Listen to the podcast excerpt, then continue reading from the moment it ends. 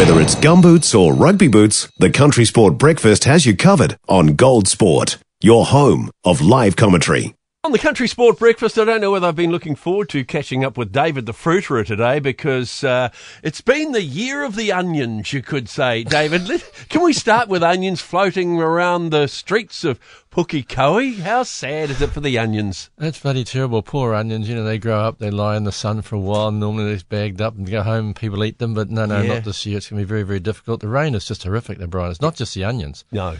You know, told her yesterday we had no cauliflower available for us to buy or sell in the shop. So that would have that would have affected mainly the top Yeah. half of the North Island. top half of the North Island. Um, No it was collies? just ridiculous. The the rain around Auckland and Pukekohe and that was shocking. You know, it's the problem is they can't pick, they can't plant, they can't do anything really with the rain like that. It's just hopeless. So it's going to muck up all planting cycles. So the next two months, folks, I don't think we've got much good news to talk about.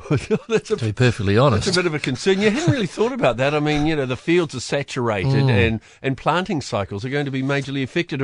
What would they be planting around about now? Oh, well, everything really. All crops are on rotation. You know, Yeah. they, they take you know, three, four, five, six weeks, whatever it is. You know, Yeah. and so you just go round and round. You put lettuces, you cut them, Yeah. plant some new ones, etc. And so all these sort of things have been mucked up. You know, and it's not just that. It's kumara up around Dargaville. It's all your spuds and onions and Pukekohe. Sure. And yes, there's stuff down in Matamata and that now, and down our way, and then further down south. But you know, everyone's had this rain up the top half of the, of the country, Mm. really. You know, from Canterbury up, really down south is bone dry. Yeah, well, that's it. Let's, you know, it's two weather extremes. We've got the wetness in the North Island, Mm. Yeah. Mm. and then we've got almost drought conditions in the South Island. So that's going to have an effect too, isn't it? No, it is. It's everything, really. And unfortunately, we have to talk about the thing that prices may go up, and no one really wants to talk about that. I think that's a gimme, actually, isn't it? Really? but it's difficult for everybody. You know, tomatoes aren't cheap at this time of year. Normally, they need sunlight and they need you know, reasonable True. weather. You know, outdoor tomatoes has been smashed. They're just buggered, basically. And Yeah. this sort of stuff, and you're talking prices. You know, a couple of years ago, we were a dollar a kilo. Well, ain't that at the moment. Yeah, you, You know, you- it's not just one thing. It's right across the board. So, hmm. You don't think about uh, you know fruit and veggies that need the sunlight because we haven't seen sunlight in well in this region in the Bay of Plenty top half for a, week or so. more. More. Yeah. Monday week ago was of lovely. January. Month of January. Yeah, you know, it's a howling gale and pouring rain every day. It's um, yeah, this is what it is. It's not not easy. No, so it's going to be interesting. So the best buys in fruit and veggies at the moment then. Oh, buy corn. There's corn around. Courgettes, beans are doing okay. Capsicums, cucumbers, not too bad. You know, reasonable supplies there. Hawke's Bay Royal Gala apples on the fruit side looking really good, and prices are down this week too. There, stone fruits are right. Bit of a mixture of Hawke's Bay and South and Central Otago. So there's good buys. Just got to walk around and make sure you're buying the right things. You know, we're doing a one kilo bag of red capsicums, pretty reasonable money at five bucks at the moment in the shop. You know, this sort of thing. There is good buys there. And the apples, kids back to school, they're cheap Yes. or reasonable. You know, like two dollars ninety five a kilo, whatever. And um, so can't complain about those things. I guess uh, we'll be looking at importing a lot of uh, a lot more fruit. I know you don't like that word importing and shipping.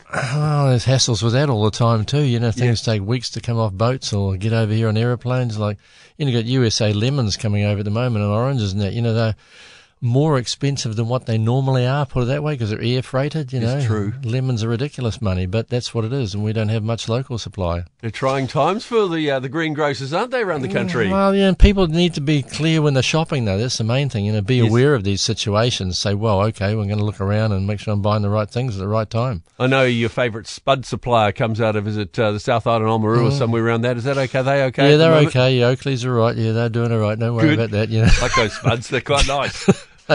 well, at least I did something right. and Put you onto those, didn't oh, I? yeah, you did really, but they're yummy. But apart from that, you've just got to be patient, don't you? Really, You do, yeah, and just yeah, as I just said, you know, selective with your shopping. Make sure you're buying the right things. There he is, David the Fruiterer here on the Country Sport Breakfast. Hopefully, we'll be able to talk in the sunshine next week, perhaps. Maybe. 90% of parenting is just thinking about when you can have a break. And when you do take a break, enjoy the Parenting Hangover podcast. They go together like a tutu and jandals. We've said from the get go, we ain't parenting experts, No. but it's cool to hear what is your neighbour doing? What do they say? A problem shared is a problem halved. Oh, that's good. Not that my children are problems, a- but I feel better talking about it. The Parenting Hangover with Clinton Jordan. New episodes every Thursday on iHeartRadio or wherever you get your podcasts.